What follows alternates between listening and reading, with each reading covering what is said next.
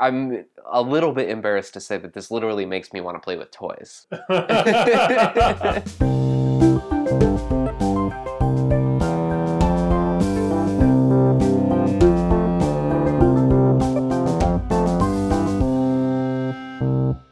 Hi, and welcome to Pop Up, your favorite podcast analyzing commercials.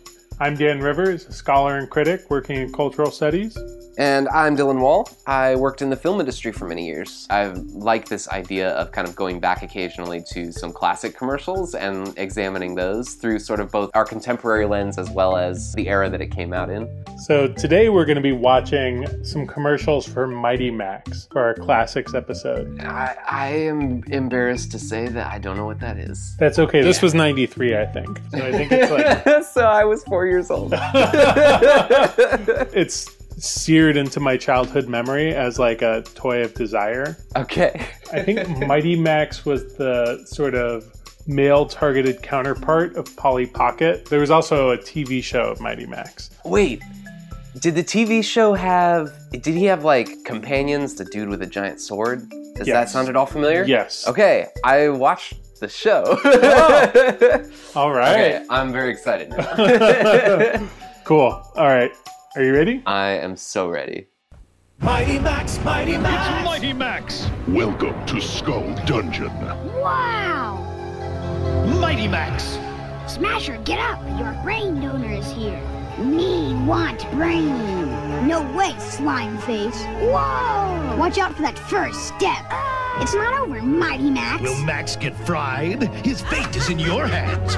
Mighty Max, Mighty Max. You can collect all his adventure sets, each sold separately. Mighty Max figure included from Mattel. Okay, so I definitely had one of these. Any given one, to be honest, I can't imagine what I saw in it. Like the skull one, he walks you through everything you can do, right? There's like the Frankenstein monster, and oh, you pushed him off a ledge, ah! And I'm like, what else do you do with that? I don't know when you played. Did you play with toys as a youngster? Right? I had The way G.I. that- Joe and Mighty Max. When you played, I don't know if this was like a, a me thing or just a kid thing. Could you see in your mind's eye these shots that they create in this commercial, right? When he knocks Frankenstein off the ledge Watch out for that first step.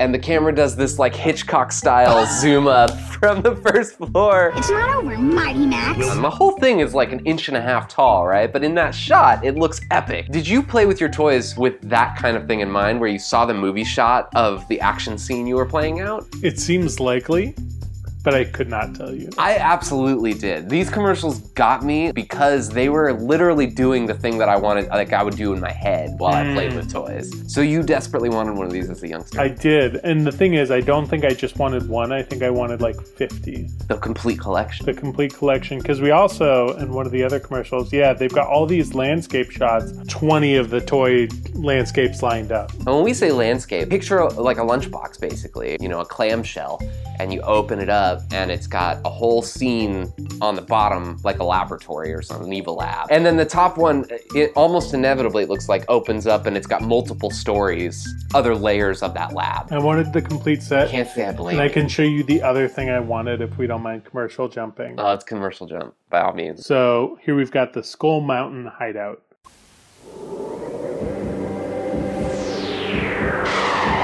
So you've hit on my hideout, Mighty Max. Well, now it's gonna hit on you. Come, Max, meet my friends. That'll stop you playing with my missiles. Fancy a dip in the pool? Have a good look round, Max, cause it's the last thing you'll ever see. Max angle his way out, or will he wind up as bait? His fate's in your hands. i mean that's like a straight up racist pseudo latino accent right or like racist spanish accent the rising intonation at the end But yes, totally. But it's also very much Peter Lorre, right? Triumph, Galatea. he shall be shut up when it's I who am mad.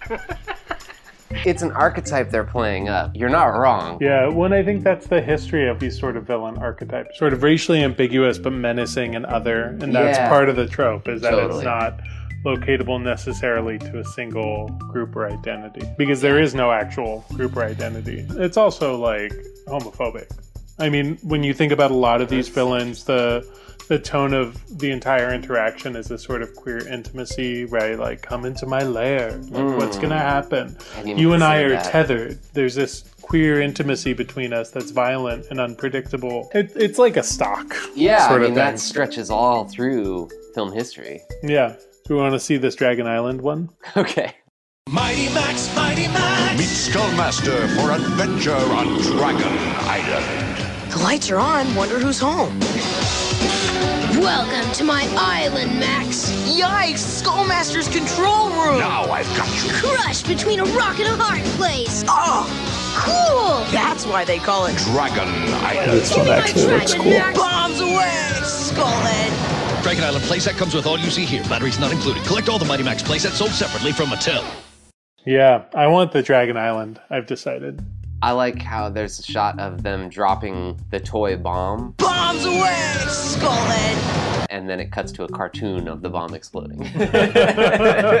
Well, and it's also like that cusp of pre-internet child entertainment. True. so analog. These, I feel like, are a pretty interesting transition point between action figures and the video game Scape, where you go into a world, right? Where you enter a world by playing that video game.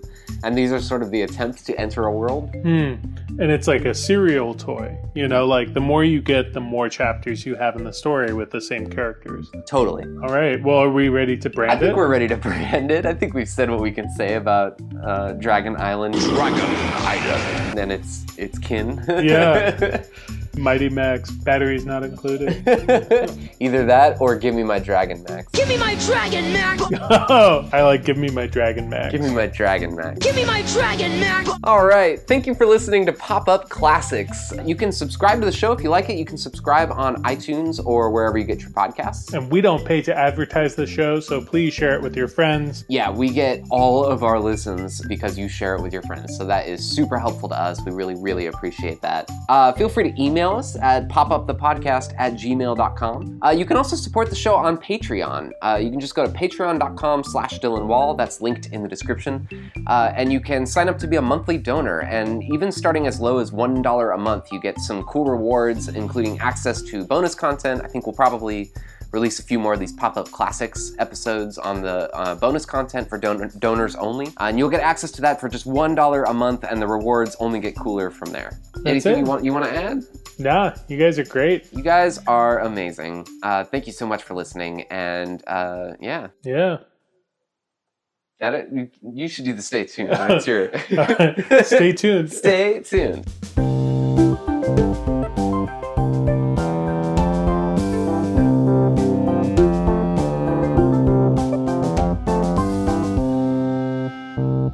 Give me my dragon, Max. Bombs away. Oh, you're gonna use some sound clips for this? yes absolutely Awesome.